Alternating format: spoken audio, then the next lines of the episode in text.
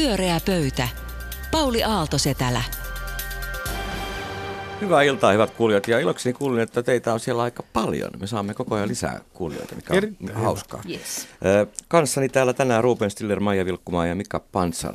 Oikein mukava nähdä teitä ja kuulla kohta teidän Samoin. ajatuksia. Samoin.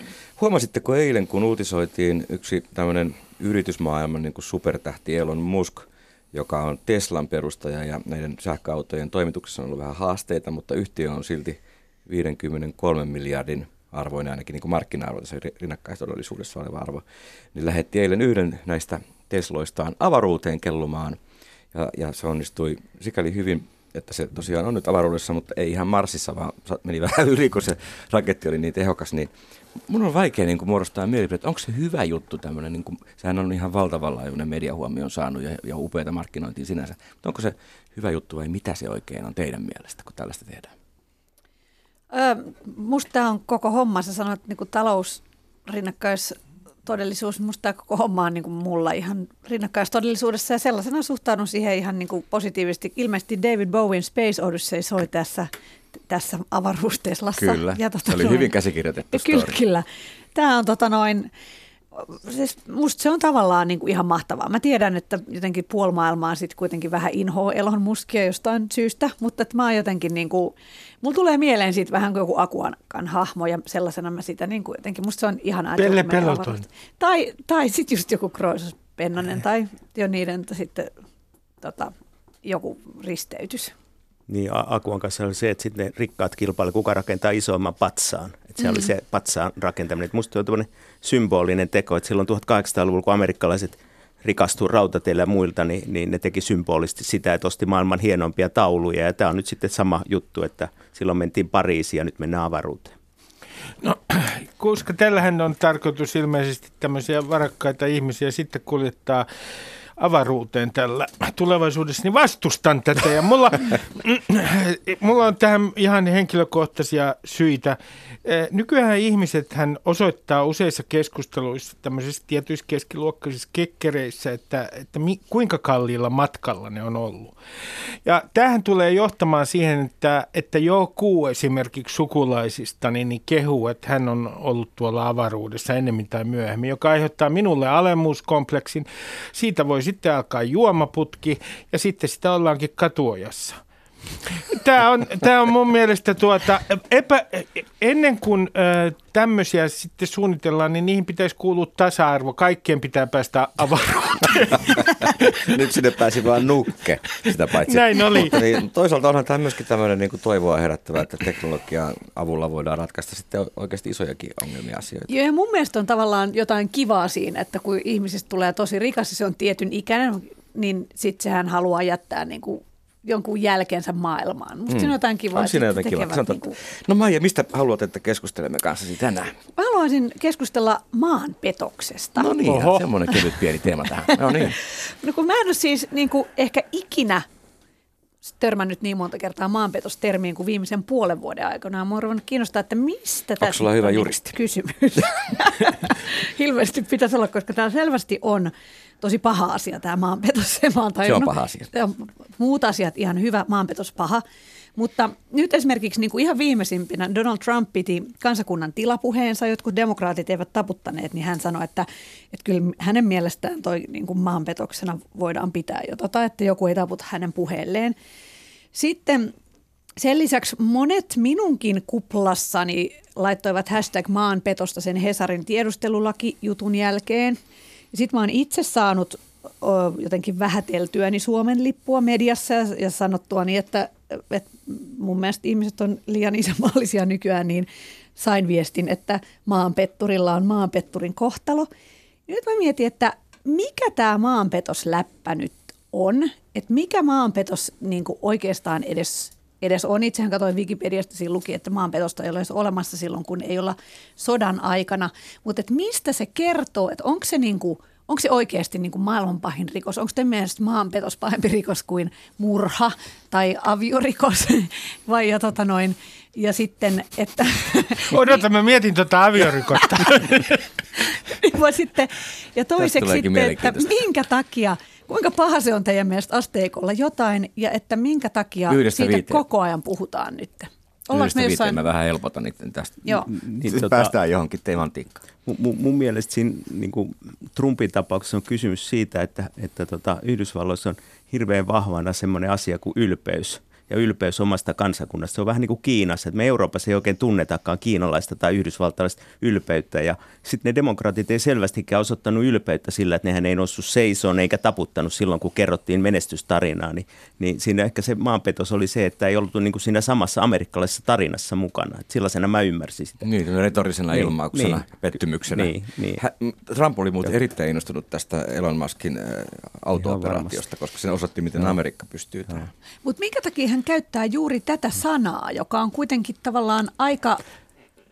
Mä, mä, mä luulen, että, että tota, hänen pitää tietenkin vaan polarisoida, jota hän on tehnytkin tässä oikein hartiavoimi. Ja, ja tota, ää, kun hän yritti, kun ennustettiin, että hän yrittää saada jonkinlaisen sovinnon aikaiseksi kansakunnassa, niin sehän ei taas kestänyt kuin päivä, jos sitäkään. Ää, Polarisointi ää, onnistuu ja jos halutaan polarisoida kansalaisia, niin ennemmin tai myöhemmin me kuullaan sana maanpetturi.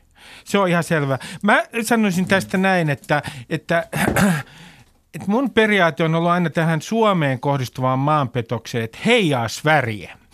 Ja, ja perustelen tätä sillä, että, että mi- minusta maanpetos on jossain tilanteissa ää, ää, mitä moraalisin Sa- sanoppa valinta. nyt, no otetaan esimerkki elokuvasta, joka on äh, Suomessa elokuvateatterissa, Pentagon Papers. Daniel Ellsberg paljasti äh, Vietnamin sodan salaisuuksia. Ja häntä varmaan suuri osa amerikkalaisista piti maanpetturina. No, mitä historia sanoo jälkikäteen? Toisin sanoen tulee tilanteita, joissa yksilön on valittava sellainen toimintatapa, joka monien mielestä saattaa olla niin kuin maanpetos. No sitten pitää erottaa tästä äh, sellaiset tilanteet, josta, jossa joku esimerkiksi vakoilee toiselle valtiolle ja vielä rahasta. Eikö Sitä täällä mä sanoisin, ollut että toimittaja, joka on saanut sitten, eikö Mats Duvel saanut nimenomaan maanpetoksesta tuomion? Ää, Vähän epäselvyys pöytäkirjoja. Niin, aikoinaan. Ja, ja, ja tota, niin. Ja sitten meidän pitää kysyä, että kuinka jalon päämäärän vuoksi jotain on paljastettu, vaikka se katsotaan joissain ryhmissä niin kuin maanpetoksiksi. Sitten on toinen kysymys, että jos me nyt puhutaan sitten tämmöisestä maanpetoksesta, niin pitäisikö meidän esimerkiksi ää, tuomita veropakolaiset ep- epäisänmaallisina maanpettureina. Mun mielestä retoriikka johtaa siihen, että me etsitään koko ajan sisäistä vihollista ja se ei johda mihinkään hyvään.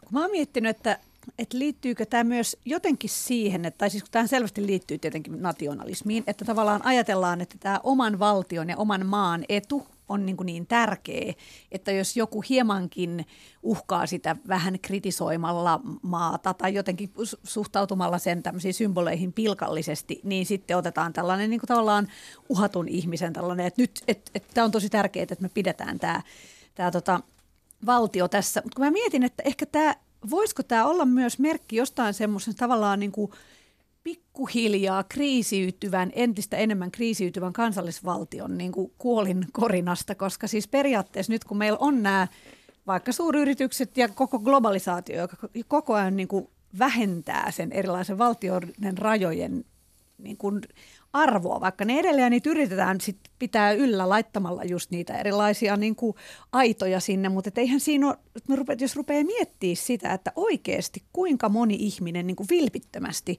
olisi valmis nyt tänä päivänä kuolemaan niin kuin isänmaan puolesta.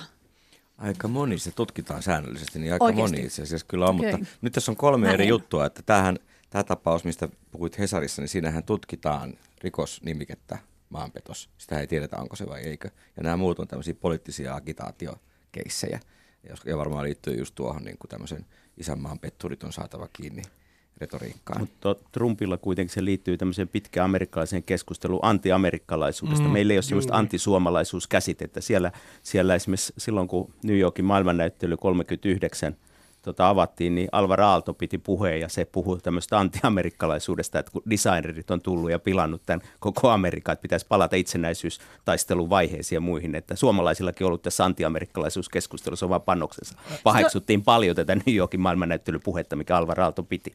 Toi on muuten jännä, koska se mitä mä oon jutellut amerikkalaisten kanssa, niin ne vaikuttaa musta huomattavan semmoisilta isänmaattomilta. Siis toki mm-hmm. ne on ollut lähinnä New Yorkilaisia, joita mä oon tavannut tietysti tosi erilainen paikka kuin muu, mutta mä ajattelin jossain vaiheessa, että sen takia ne just sitä lippuaan korostaa, koska niillä ei ole mitään maata. Ne on niin erilaisia siellä. Ne kaikki nehän on aina siis ennen Trumpiakin, niin ne on ollut aina tosi valmiita esimerkiksi haukkumaan omaa presidenttiään. Samo, toisin kuin suomalainen, jos menee ulkomaille, joku tulee haukkuu sun presidenttiin, siihen tulee vähän sellainen, että älä nyt rupee, se on meidän ihana kiva presidentti. Mutta siellä ei niitä haittaa. Sitten ne pystyy aivan helposti puhumaan niin kuin maansa verisestä menneisyydestä, kun ne on ottanut orjaa ja ollut muutenkin ihan hirveitä. Että niillä on ollut musta hyvinkin sellainen tavalla, että niitä kiinnostaa oman korttelin asiat, mutta valtion asia ei tunnu niin kuin missään. Niin, sitten eräs englantilainen muistaakseni äh, poliitikko sanoi aikoinaan, että jos hänen pitäisi valita, äh, pettääkö hän isänmaansa vai ystävänsä, niin hän toivoo, että hän pystyisi pettämään isänmaan.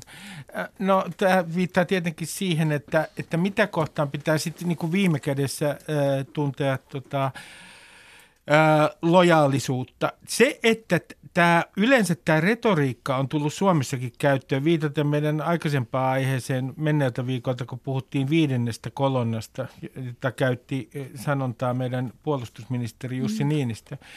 Niin se on kyllä mun mielestä ihan selvä merkki niin kuin jostain. Ja se, että, että niin kuin, mua, Mistä, ihme... se on, mistä se on merkki? Onko se, se, on, niin se trumpismia se on, vai ihan itse aiheutettua? Se on niin kuin, se on tavallaan suomalainen ve- versio niin kuin amerikkalaisesta äh, politiikasta ja sen ongelmasta. Siinä yritetään niin kuin polarisoida. Ja siinä yritetään vielä luoda sellaisia mielikuvia, kun ei sanota ihan täsmälleen, missä se sisäinen vihollinen on, vaan heitetään vaan tällaisia ikään kuin retorisia termiä. Niin sitten jokainen saa niin kuin päättää omassa päässään, että kuka vastaa sitä mielikuvaa. Pyöreä pöytä. Pyöreä pöytä ja suora lähetys ja Mika Pantsar. Tällä viikolla on ollut isoja otsikoita siitä, että, että näyttää siltä, että maailmalla ympäri maailmaa pörssit on romahtelemassa. Tokiossa romahti pörssi, Aasiassa on mennyt huonosti, New Yorkissa – Suomessakin pörssi romahti tänään, taisi nousta jonkun verran takaisin sille vanhalle tasolle. Ja oikeastaan mä vaan kysyisin, että pelottaako teitä nyt, että tämä tuho on alkanut tästä näin. Että mä, mä en itse niin kuin näe tätä mitenkään niin kuin kauhean yllätyksellisen, mutta mä oon jo kymmenen vuotta ennustanut sitä pörssiromahdusta, että siinä mielessä mua ei tämä yllätä. Tuliko pieni sellainen tyydytyksen tunne, että no, sä nyt vähän niin. sanonut näin. Koska se uutisoitiin tosi laajasti. Kyllä, mutta ehkä, eh, ehkä se, että, että toisaalta pelottaako ja toisaalta se, että onko pörssi niin iso asia, että pörssihän on vaan merkki jostakin, mutta ei, en mä niin kuin tavallaan ymmärrä, että me Suomessa niin kuin uutisoidaan joka päivä pörssikursseja ja muita. Ei se yrityksille ole kovin tärkeä asia. Sellaisille yrityksille, jotka kasvaa, jotka tarvii lisää rahaa, ne joutuu keräämään rahaa, mutta niitä on tosi vähän sellaisia firmoja. Ja sitten pörssifirmojen toimitusjohtajan palkatus ei ole sidottu tähän pörssiarvoon, mutta miksi, miksi siitä puhutaan niin paljon? Niin, että miksi ei puhuta enemmän niin. reaalitaloudesta. Niin, niin just. No,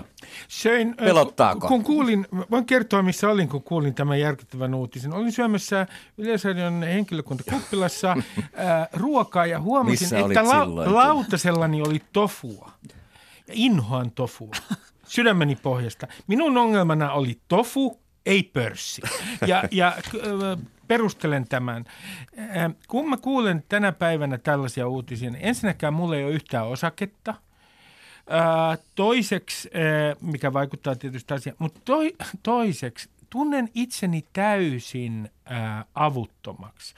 Tavallaan tilannetta voidaan verrata seuraavaan ihmisen ongelmaan. Aikoinaan, aikojen alussa, kun ihmiset kuljeskeli metsästäjäkeräilijänä ja he öisin katselivat tähtitaivasta ja miettivät kosmologisia teorioitaan, että miten tämä maailma on syntynyt ja, ja tämä on täydellinen mysteeri, kuinka pieniä olemikaan. Niin ihan samalla tavalla katson globaalia taloutta. Olen pieni mikkihiiri, jolla ei ole mitään valtaa mihinkään. Sen takia ei kannata stressata tällaisista asioista.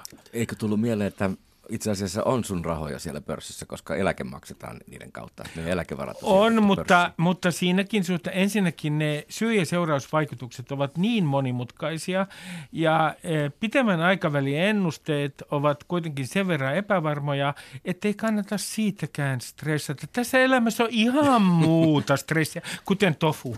No Maija, missä sinä olit ja pelottaako? Öö, katselin puhelimesta, että oho, jotain erilaisia uutisia, että kylläpäs nyt. Mun ensimmäinen reaktio oli se, että hahaa, saipa se Trump taas niin kuin nenilleen, koska se on brassaillut sillä. Se on kyllä totta. Hän otti omaksi kunniakseen Kyllä, niin kuin kyllä ja nyt hän sai nousun. nenilleen. Nyt, nyt hän oli sanonut Obaman syytä tämä romahdus. Totta kai se Hyvä, että syyllinen löytyi.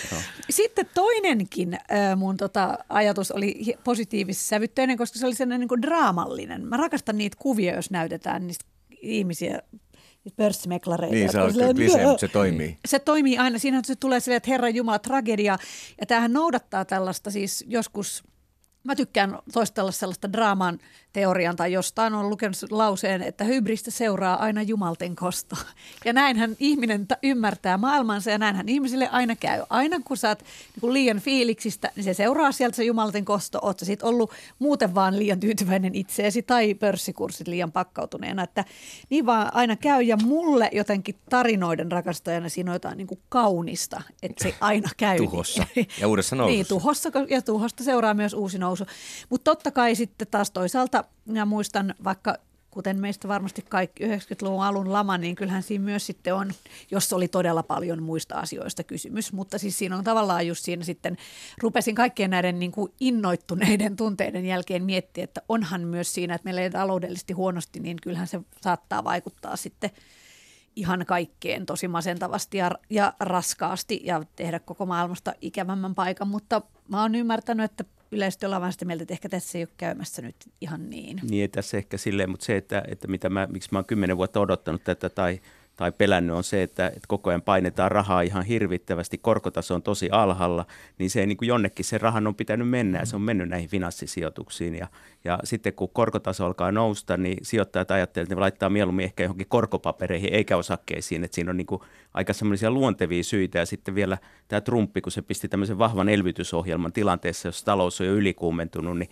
se ihan varmasti nostaa kustannuksia, hintoja, palkkoja ja korkoja ja sillä lailla ajautuu sitten tähän niin kuin kierteeseen. Keskuspankitkaan ei ole ihan syyttömiä tähän pumppaamiseen. Ei, ei sit, mutta pitkään. toisaalta Euroopan keskuspankki teki tosi fiksusti. Eurooppa olisi romahtanut, jos ei olisi pumpattu rahaa. Mutta se on ihan järjettömät määrät, joita on pumpattu rahaa. Se on ihan käsittämättömän iso niin summia. Niin suur, ja se on niin Japanissa, Englannissa, Yhdysvalloissa, Euroopassa. Mutta niin. hei, meitä kumpakin kirjoittaa nämä robotit ja algoritmit, niin tämähän on yksi teoria, että nyt kun nämä mm-hmm. algoritmit on oppinut niin tekemään tätä pörssikauppaa, niin se tapahtuu nanosekunnissa ja tapahtuu tämmöisiä suuria liikkeitä ja mm. ne välttämättä ei korjannut yhtä nopeasti. Niin niin, to, toisaalta niitä algoritmeja on ollut jo monta vuotta ja siellä on ollut yllättävän rauhallista. Pörssihän on ollut aika rauhallinen, että semmoista tasasta kasvua, että en mä ihan varma, että olisiko tässä, mutta mielenkiintoista nähdä, mitä tapahtuu. Mutta siis mäkin kysyn, että siinä vaiheessa, kun tapahtuu tällainen ikään kuin murroskohta markkinoilla, niin, niin nimenomaan silloin, kun kurssit on lähdössä niin kuin alas, niin nopeuttaako nämä algoritmit sitä niin kuin ikään kuin romahdusta? Joo, mutta ne, ne katsoo jonkun aikaa laskua ja sitten kun ne katsoo riittävän kauan tapahtunut laskuun, niin sitten kääntää sen position toisin päin. Että siellä on myös semmoinen oppiva niin päin, että, että kyllä kai se yleinen käsitys, ne lisää tätä epävakautta. Että kai se on, se on, on. se. Ja siinä mielessä jännittävää, että on ollut näin rauhallista. Itse asiassa pörssi on joo. vaan niin kuin paisunut ja paisunut. Kyllä, kyllä. Mutta ei, ei tämmöistä niin kuin kauhean yllättävää, että jos korkotaso nousee, niin silloin oikeasti se raha menee jonnekin muualle. Ja jos pankit alkaa nostaa korkotasoa eikä pumppaa rahaa, niin, niin tämä on jotenkin musta niin kuin ihan väistämätön. Onko se romahdus, niin sitä mä en tiedä. Ja sitten kannattaa valita äh, niin kuin oma asuinpaikka oikein. Esimerkiksi asuinpaikaksi Suomi. Oletetaan, että kaikki tämän pöydän äärellä, te siellä kotona olisitte nyt Yhdysvalloissa – ja te olisitte keskiluokkaisia, teidän pitäisi miettiä, miten ihmeessä säästää rahaa ja saada rahaa siihen, että saa lapset collegeen. Tai te miettisitte omaa eläkettä. No amerikkalaisethan sijoittaa nimenomaan pörssiin, ihan keskiluokkaiset ihmiset, ja Totta. heidän niin kuin eläketurvansa ja lastensa tulevaisuus on kiinni pörssikursseista. Mm. Ja tämä on ihan oleellinen asia, koska siellä reagoidaan nopeasti kuluttamalla, kulutusta vähentämällä, kun nähdään, että se eläketurva häviää ja, ja koulutuspäätöksillä ja muilla. Suomessa työeläkejärjestelmä on niin kaukana meistä, niin kuin sulle se on joku tähti taivasta, mikä on, se no, nyt no, onkaan, että voi ymmärtääkään sitä asiaa. Liian iso sulle. Mutta... On. Mutta se on hyvä asia tavallaan. Että meille, niin, no, me, me ollaan paremmassa me, suojassa. Niin, niin ja, ja ettei niin oikeasti mietitä tätä. Ja siitä tullaan just siihen, että pitääkö meidän uutisoida ja seurata sitä joo. kurssia samalla tavalla, kun se ei niin. vaikuta mihin. Se on musta mielen... Niin, se, sepä joo, se, se ja sen takia sitä on ehkä helppo tällä kuin katsoisi leffaa, niin katsoa sitä, mutta se on musta mielenkiintoista se, että okei, sä olette ennustanut sitä jo pitkään, mutta silti kukaan ei pysty niin kuin sanoa esimerkiksi edellisenä päivänä, että huomenna se no tapahtuu. Ei, ei. Et siinä on jotain, siis kun tämähän koko asia... tosi rikkaita, on... jos pystyisimme. Niin, mutta et siinä on jotain tosi, jotain todella mystistä ja sitten vielä se, kun sitä rahaahan ei niin kuin tavallaan ole missään, kun ne on tavallaan jotain arvoja ja, ja joku on Totta. lainannut jollekin jotain ja se on, se on semmoinen Symboleja. kummallinen niin kuin rinnakkaistodellisuus, joka kuten on usein sanottu, niin perustuu siihen, mitä me uskotaan. Ja sitten jos me lakataan uskomasta, niin sitten, sitten se arvo on täysin eri. Ja mulle tulee yksi ajatus mieleen, että kun meille suomalaisille niin kuin usein käsittääkseni kerrotaan sellaista tarinaa tavalla, meillä oli suljettu talous ja sitten me avauduttiin tähän globaaliin talouteen. Ja silloin kun oli niin Kekkoslovakia oli suljettu talous, niin asiat joidenkin äh, nostalgikkojen mielestä oli, kaikki oli hyvin silloin, lehmätkin, niistä sai enemmän maitoa. Äh, niin koko tämä ajatus, että me nyt elämme epävarmuuden ajassa ja silloin me olemme eläneet jonkinlaisen ikään kuin, meidän oli, me pystymme ikään kuin äh, suunnittelemaan elämäämme keskimäärin paremmin suljetun talouden olosuhteista. Mä oon miettinyt, että onko tässä kysymys vaan siitä, että meillä on kerrottu sellaisia tarinoita, että me nähdään tämä aika jollain tavalla sellainen poikkeuksellisen epävarmana aikana, mm. vaikka noin historiallisesti tämä ei sitä olisikaan. Niin, jos lukee tämmöistä esimerkiksi pankki, jo, pankinjohtajan muistelmiin, niin kyllä ne kertoo, että 50-luvulla oli ihan yhtä levotonta ja vaikeaa kuin 90-luvulla tai 2000-luvulla. Että, että, että varmaan tämmöinen harha on kyllä olemassa. Niin, melkein kaikessa nähdään aina muutoksen aika juuri nyt. Pyöreä pöytä. Pyöreä pöydän asiantunteva talousalati ainakin Mika Pantsar on meistä se kaikkein asiantuntevin tässä teemassa, niin sanoo siis kansalle, että älkää peljätkö se pörssi ei romahtanutkaan. Mikä on meidän viimeinen teema, Ruben? Aloitan Paavoan Petäjän sanoilla Lahden dopingkisoista I am very sorry. uh, very, very sorry indeed. Uh, aiheena on doping ja se johtuu tietenkin, koska tässä ollaan olympialaisten kynnyksellä.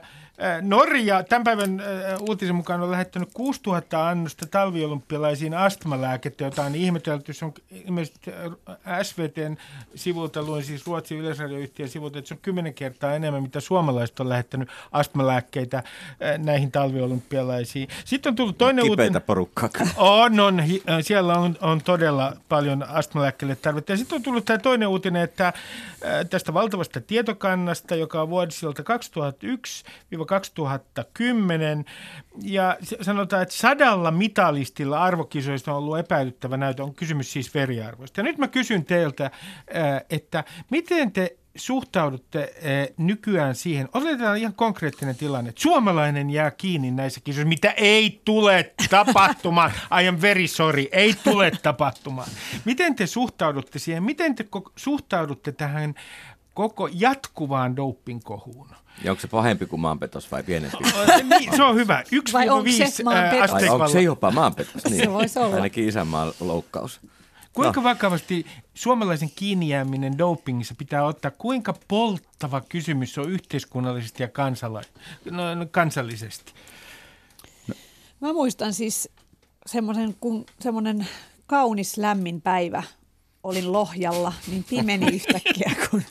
Tämä narratiivi tänään on vähän oli hieno. Joo. Kaunis alku, ole hyvä. Kyllä, niin sitten televisiossa sanoi hyvin vakavan näköinen ur- urheiluselosta tai joo, ehkä se oli pääuutis, en muista, olin lapsi. Hän sanoi, että Suomen olympiataivaan ylle on keräytynyt mustia pilviä. Martti Vainio on jäänyt antanut positiivisen dopingnäytteen ja kyllä mua siis kurkkua kuristi ja itketti ja mä en tajunnut yhtään, mistä ne edes puhu, mutta siis mä tajusin, että on joku ihan kau- kauhistuttava häpeä Miten sä osasit sitä niin kuin hävetä? Miten se tarttu suun? Se, se tarttu sieltä. Te, se, ankkuri niin jännittynyt Ankkuri oli peloissaan. aivan, niin kuin, siis se oli niin kauhuissa ja sitten näkyi Martti Vainion niin kuin naama siinä ja sitten kaikki jotenkin italialaiset rupes heti haukkumaan tuollainen niin kuin pitkä köyryssä kulkeva Martti Vaino, kaikki haukkuu yhtäkkiä kaikki suomalaisia. Joku talonmies ilmestyi jostain, joka oli, oli antanut sitä. Joo. Se oli ihan järkyttävää ja siis niin kuin mä sanoin äsken, että mä en olisi, en olisi valmis kuolemaan Suomen lipun takia, mutta kyllä mä oon äärimmäisen isänmaallinen nimenomaan näissä urheilujutuissa, että mä, mä oon aina itken, jos Suomi ei voita ka- kaikkea. Niin Et sulle se olisi järkytys siis, jos Se- Suomi jäisi nyt kiinni. Ö, si- silloin se ei jäänyt mulle sellainen trauma, joka ei ihan hevillä tästä lähde, mutta nyt kun mä ajattelen sitä järjellä, niin eihän, kyllähän tämä tuntuu niin kuin ihan, ja esimerkiksi koko Mika Myllylän kohtalo ja kaikki muu, niin kyllähän se on niin kuin, ja, ja muun muassa sen, se, miten siihen Martti Vainionkin silloin suhtauduttiin, niin olihan se nyt aika niin kuin kauhea maansuru. No niin Mika, mitä sä ajattelet dopingista nyt? No, no kyllä mua varmastikin ottaisi päähän, jos menisi joku mitalli siitä, niin, mutta tota, mutta tota, e- No mä. niin, Muuten ei niin väliä. Toi on muuten varmaan aika yleinen Se tuntuisi vähän pahalta, mutta, mutta, mutta ehkä sitten 2000-luvun niin kuin doping-jutusta opittiin se, mitä Maijakin sanoi, että voisiko niin kuin antaa anteeksikin niille ihmisille. Että se, sehän on ihan kohtuutonta, että Kari-Pekka Kyrö edelleenkin on niin kuin mustalla listalla, että, että hän on niin kuin vaan avoimesti kertonut ja puhunut siitä, niin Ja mä en oikein ymmärrä. selvästi, siis niin ja sitten on niitä muitakin sen. valmentajia, jotka nyt on päässyt vähän mukaan, niin kun pitääkö oikeasti 15 vuotta maksaa siitä mun mielestä oikeasti aika mitättömästä rikoksesta, jos ei ole vaarannettu Mm, mitään. ei on vaan pitäisi. helpotettu joidenkin urheilijoiden harjoittelu, vähän niin kuin keveämmäksi tehty sitä, niin, niin, niin mä, mä, mä, en oikein tiedä. Enkä sitten toinen juttu, että mä en tiedä, että miksi meidän pitää maksaa kauheasti verovaroja siitä doping-valvonnasta. Että en mä ehkä halua edes, edes maksaa siitä. Että musta se on vähän omituista, että et, et sehän on kallista hommaa. Miljoonia menee doping-valvontaan. Niin. Mä otan nyt yhden esimerkin. Ehkä äh, kuuntelijatkin muistaa Lance Armstrong, äh, tämä kilpa Todellakin muistetaan. äh, py- pyöräilijä, joka jäi kiinni, oli vielä itse peitellyt koko asia, valehdellut. Sen lisäksi hän oli tota, ollut tämmöisen itse asiassa dopingringin niin kuin organisaattori. Äh, ja hänen äh, tämä, äh, tämä mi- miksi sitä kutsutaan matkailuvaunussa, niin sitä kai voi lähinnä kuvailla, että se oli lääkekaappi samaan aikaan. mutta, nyt tulee tämä mutta. Luin hänen, hänen äh, muistelmansa, ta- äh, hänen elämänkertansa. Niin mä aloin miettimään sitä äh, kysymystä, että hyvä on, tämä on ollut konna tietyllä tavalla tämä kaveri. Mutta mitä töikö tämä kaikki hänen saavutuksensa? Ja ennen kaikkea, mun mielestä tuntuu aika kummalliselta, jos joku jää dopingista kiinni, että se on ikään kuin jonkinlainen yleinen luonnetodistus ihmisestä. Jos olisin kilpaurheilija ja jos minulla olisi sellainen mielikuva, esimerkiksi hiidossa, että kaikki muutkin käyttää tätä. Tuoltakin tuli 6000 annosta taas astmalääkettä. Niin kyllä mä nyt kunnianhimoisena ihmisenä varmaan tuntisin suurta kiusausta, jos kiinnijäämisprosentti olisi tarpeeksi pieni, että käyttäisin jotain. Toi on muuten hieno ilmaisu, tuo yleinen luonnetodiste. Pätee kaikkeen niin kuin tämmöisen mut niin kuin mitä varten huipputaiteilija, joka jää kiinni dopingista, niin ei se haittaisi mitään. Siis vanhemmat teatteri-ihmiset esimerkiksi, jos ne haluaa niin kuin edelleenkin elää sitä semmoista tehoelämää, niin doping voi olla hyvinkin heille hyvä tapa toimia. Että tämä nyt on tämmöinen huhu ja juoru. sulla on mutta- nyt jotain omaa mut- tietoa. No, no joo, joo, mutta siis, että et mitä varten niin kuin urheilu on erityiskysymys. Mm. Ja jos se ei ole niin kuin terveydelle välttämättä vaarallinen. Karlo Kangasniemi veti niin suuri annoksia, että se oli, mutta joku Stig Wetzelin efedriini banaaninkuoressa, niin so what? Niin kai siinä on se, että, niin hei kuin taiteilijat... Maija taiteilijoiden joukossa? Ai dopataanko? Niin. No tot, sanotaanko niin kuin totta kai. si, mutta siinähän on se ero. ero Eikä että kukaan tota- tule määräämään, että pissaa purkkia ja testataan. No eipä, eipä niin, mutta siitähän se on se ero, että tavallaan taiteilijahan niin kuin, kun ur- urheilija, se on niin selkeästi se, että jos se vaikuttaa suoraan siihen ikään kuin vaikka sun juoksunopeuteen. Mm. Taiteilijalla saattaa vaan vaikuttaa, että kuinka jaksatko valvoa.